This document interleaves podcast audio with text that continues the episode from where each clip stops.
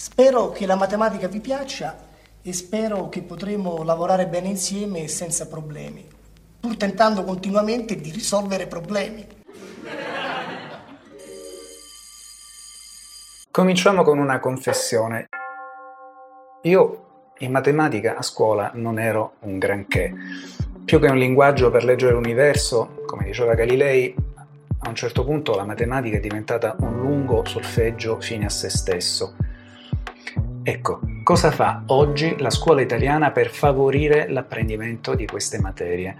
Perché nella scuola italiana imparare la matematica è così difficile? Io sono Francesco Gaeta e queste sono le domande della quarta puntata di Oltre la cattedra, il podcast di Secondo Welfare che racconta come oggi si fa innovazione nella scuola italiana, anche nelle ore di matematica e scienza.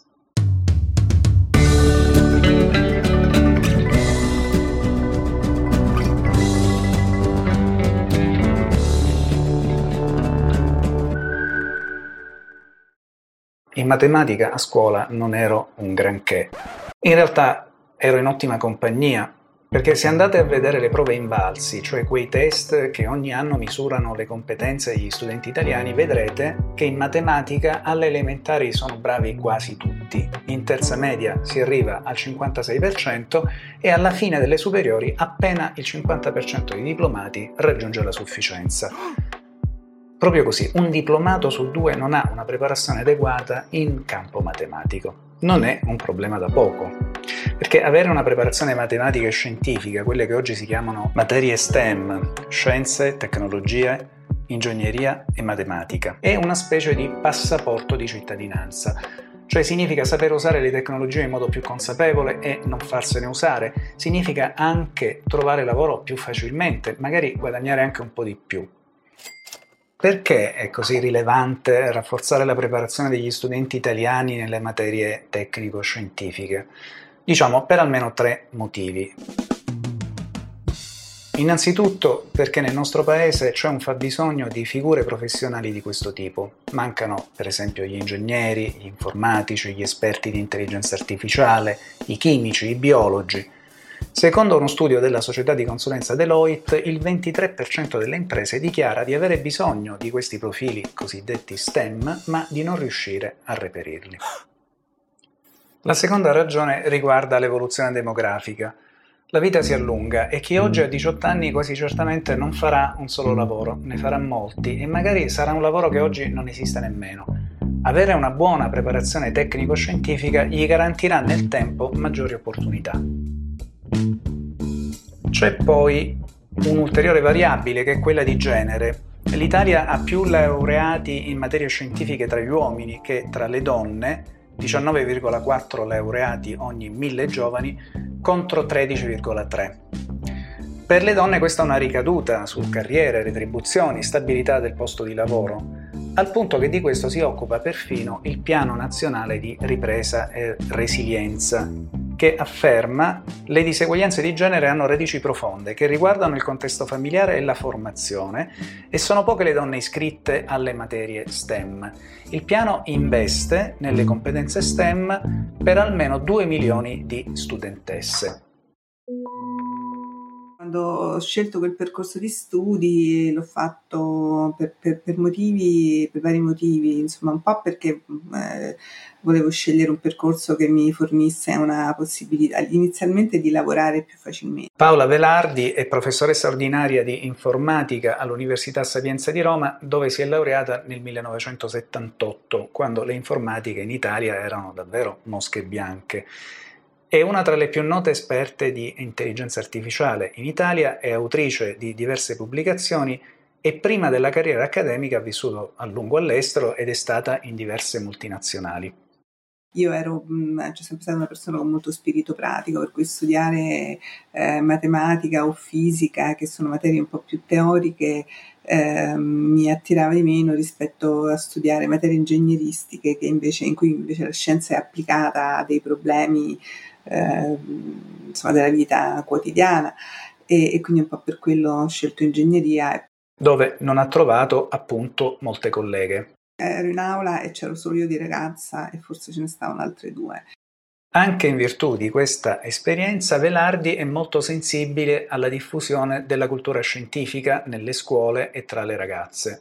Particolare con altre colleghe facciamo diversi progetti per avvicinare le ragazze a, all'informatica. Per esempio c'è questo progetto che abbiamo fatto recentemente che si chiama G4 Greta, eh, che vuol dire Girls for Green Technology Applications, in cui spieghiamo alle ragazze dei licei come l'informatica possa essere utile come per esempio nella rivoluzione verde e la transizione digitale, cioè per Velardi la scienza non è stata una corsa a ostacoli, al contrario, è stata proprio lo spartito per leggere la musica dalle realtà. Praticamente non, c'è un settore eh, della vita di tutti i giorni nei quali l'informatica non abbia un peso, no? quindi dai processi produttivi alla medicina, allo spettacolo, allo sport, ecco perché l'informatica è una delle cose, soprattutto adesso, una delle più interdisciplinari che esistono. Questa consapevolezza non è così diffusa per varie ragioni qual è l'informazione che noi abbiamo è, è, quella che ci arriva tendenzialmente dai media, no? in cui appunto esattamente la figura è questo nerd occhialuto, pedicelloso, ehm, molto eh, autoreferenziato, che possibilmente lavora in un sottoscala, e, cioè, ma che cosa c'è di divertente? Non assolutamente nulla, quindi se questa è l'immagine è chiaro che le donne fuggono.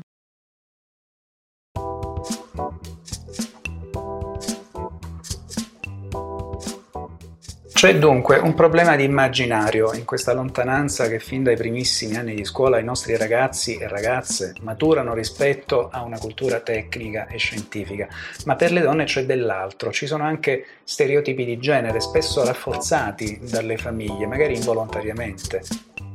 Secondo i dati dell'ultimo rapporto OXE-PISA, che fa il punto sulle competenze scolastiche su scala internazionale, tra le studentesse italiane che hanno ottimi risultati in matematica, il 12,5% prevede un futuro lavorativo nelle discipline STEM, quota che invece è più che doppia tra i quindicenni maschi. Noi abbiamo provato a guardare analiticamente le 1800 domande che l'Invalsi ha somministrato in questi anni, a tutti i livelli. E abbiamo visto ovviamente che, differen- che ci sono domande in cui c'è una differenza enorme tra maschi e femmine e domande invece in cui non c'è assolutamente. E è proprio cercato di classificare eh, quali domande creano il gender gap per cercare di avere qualche pista di indagine. Giorgio Bolondi è professore ordinario di matematica all'Università di Bolzano. Per anni si è occupato di formare gli insegnanti di matematica e dunque è un esperto di apprendimento e anche dei test invalsi, quelli che ogni anno misurano, come dicevamo, le competenze in matematica di circa 2 milioni e mezzo di studenti. La cosa che salta agli occhi è questa. Le, sulle domande, tra virgolette, scolastiche, vanno meglio le femmine sono le domande che o apparentemente o come sostanza si distaccano dalla pratica scolastica, qualunque cosa significhi, eh, dove si crea forte il gap. E quindi l'ipotesi è che sia proprio una questione di atteggiamento che all'interno della classe viene indotto, creato, stimolato nelle ragazze. Proprio una questione di atteggiamento eh, generato dagli stereotipi, generato dalle aspettative professionali, adesso tanti fattori possono entrare. In sintesi, ruoli sociali, condizionamenti familiari, stereotipi di genere, scarsa stima nelle proprie capacità sono i fattori che per una ragazza rendono ancora più complicata questa corsa ostacoli verso una cultura tecnico-scientifica sui banchi di scuola. C'è un altro divario da considerare. Se tracciamo il grafico delle competenze in matematica dalle elementari alla quinta superiore nelle varie zone del paese, vedremo che all'inizio, in prima elementare, le distanze sono basse tra aree del paese, stanno tutte intorno a 200 punti, ma alla fine, in quinta superiore, le regioni del nord sono su quota 215 e oltre, e quelle del sud e delle isole poco sopra i 180 se io guardo l'Ocse Pisa, la provincia di Trento è a livello di Shanghai e altre province sono a livello eh, di paesi molto più eh, fragili dal punto di vista socio-economico rispetto al nostro. Nelle regioni meridionali la scuola sembra dimostrare una più ridotta capacità di attenuare l'effetto delle differenze sociali, economiche e culturali il divario di genere ha radici molto profonde di tipo socioculturale, il divario geografico ha radici storiche che si sono consolidate nel, nel corso dei decenni. Insomma, non c'è dubbio che le differenze di risultati misurate con gli strumenti di misurazione, che ovviamente hanno tutti i loro limiti, eh, dipendono fortissimamente dal, dal background socio-economico e, e, al tempo stesso il ritardo nella scuola contribuisce a incrementare questo ritardo socio-economico. Quindi è proprio un circolo vizioso che in qualche modo bisognerebbe riuscire a spezzare. Dietro questo divario c'è anche un modo di intendere la scuola centrato sul sapere umanistico. Una scuola in cui ci sono pochi laboratori, poche occasioni di sperimentazione, molta teoria, e una scuola in cui l'apprendimento è molto basato su, sul confronto con il passato, da qui la presunta superiorità quasi di rango pedagogico del liceo classico sul resto degli indirizzi, un'idea che arriva in realtà da molto lontano nel nostro paese. Nell'idea di Gentile, il liceo classico era il vertice e tutti gli altri licei nascevano per sottrazione del greco e aggiunta di qualcos'altro. Ora, l'idea è che invece io posso formare la persona anche attraverso un percorso che non è solo legato ai classici. Per esempio posso formare il senso razionale eh, facendo matematica, posso formare il senso estetico anche lavorando sul, sulla natura, posso formare il senso etico lavorando in laboratorio, cioè un'etica di laboratorio. Cioè io posso formare la persona anche in altro modo. L'idea è che nella nostra scuola si debba passare da un sapere umanistico a quello che oggi si chiamano digital humanities, cioè creare nel percorso scolastico ponti tra aree diverse, unire senso estetico e cultura artistica al sapere tecnico, scientifico e matematico.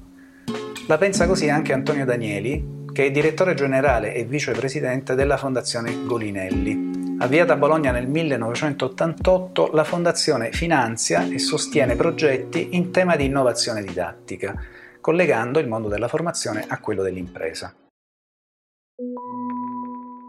Nella scuola primaria bisogna mantenere viva la creatività dei bimbi, delle bimbe, poi man mano che diventano ragazzini si può un po', diciamo, agire sul coraggio, la passione, la voglia di fare, l'intraprendenza, eh, l'attenzione alla capacità a gestire l'imprevedibile, i cambiamenti, la complessità, tutti elementi che fanno parte di una cassetta degli attrezzi che cerchiamo di dare a questi ragazzi e che secondo noi questa cassetta degli attrezzi sta dentro proprio un concetto di STEM. La sigla dunque si allarga da STEM a STEAM.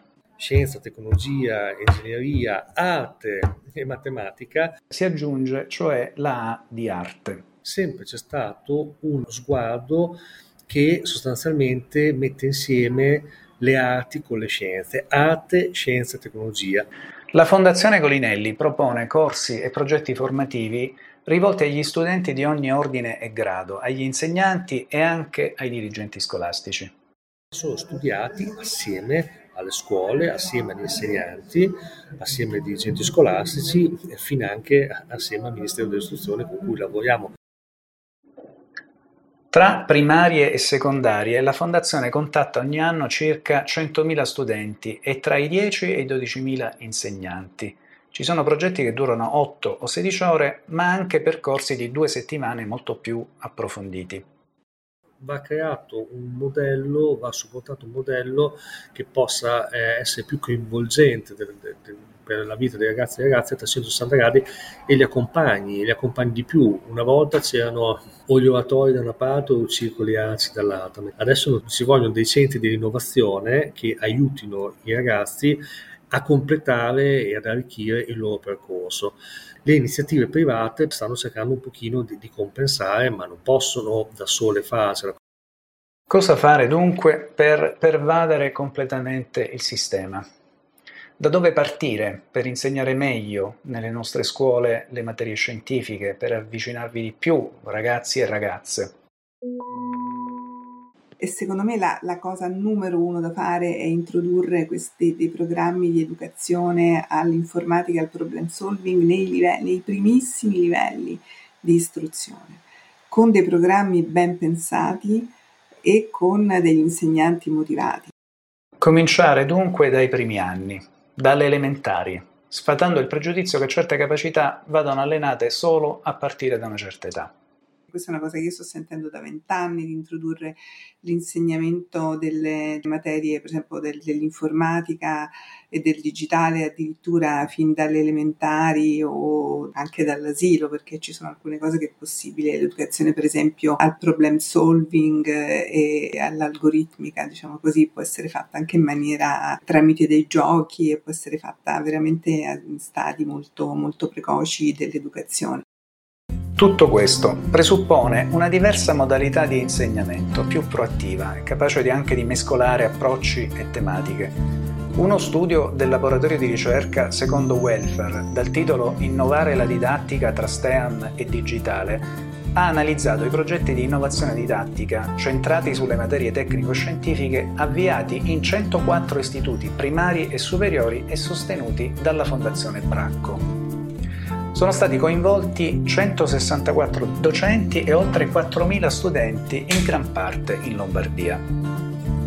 I progetti hanno permesso a insegnanti e studenti di utilizzare metodologie didattiche alternative, ricerca guidata, lavoro in autonomia, approcci misti tra lezioni frontali e lavoro in gruppo, la maggior parte degli insegnanti ha utilizzato il metodo didattico collaborativo e cooperativo, il cosiddetto cooperative learning, che si basa sul lavoro in gruppi per raggiungere un obiettivo comune di apprendimento e di costruzione di una nuova conoscenza.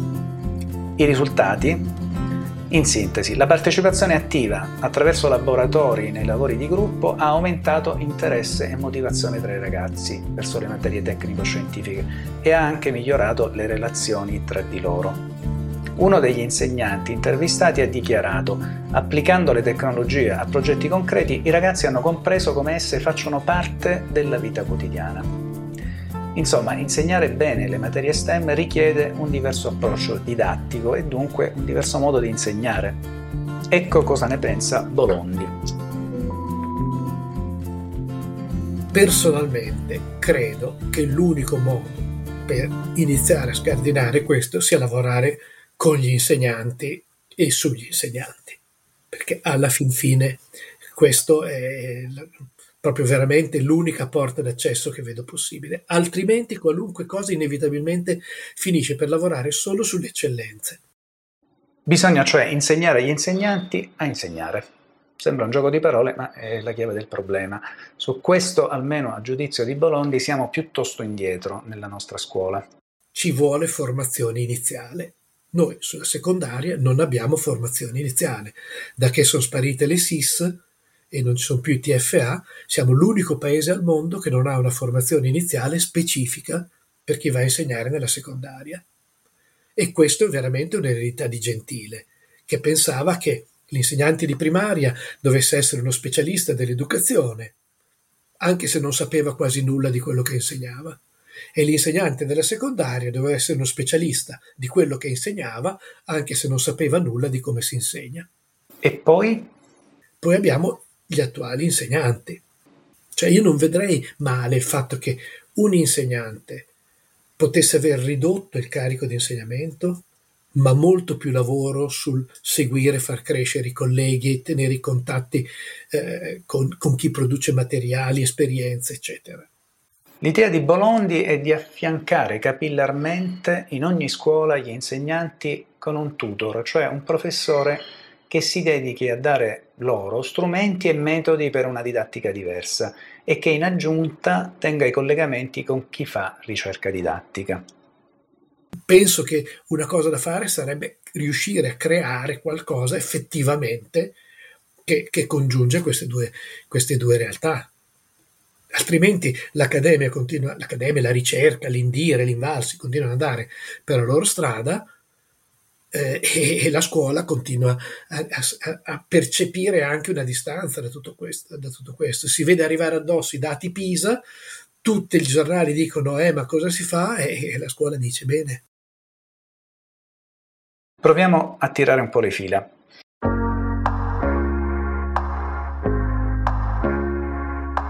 Nelle scuole italiane matematica e scienze non godono di grande popolarità. È un problema che ha radici lontane e però ricadute molto contemporanee. Perché in un mondo che sarà sempre più tecnologico significa avere una marcia in meno, fare più fatica nel trovare occupazione, nell'avere stabilità professionale, in una vita che presumibilmente sarà molto più lunga rispetto al passato e ricca anche di molti lavori diversi.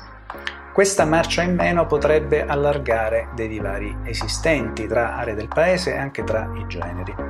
Una scuola che quindi rinunci a insegnare bene matematica e scienze rinuncia a essere un vero ascensore sociale.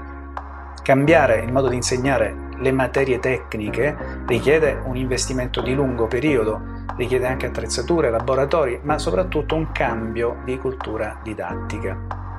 Significa soprattutto uscire da un approccio out-out, cultura umanistica contro cultura scientifica. La cultura è umanistica e scientifica insieme.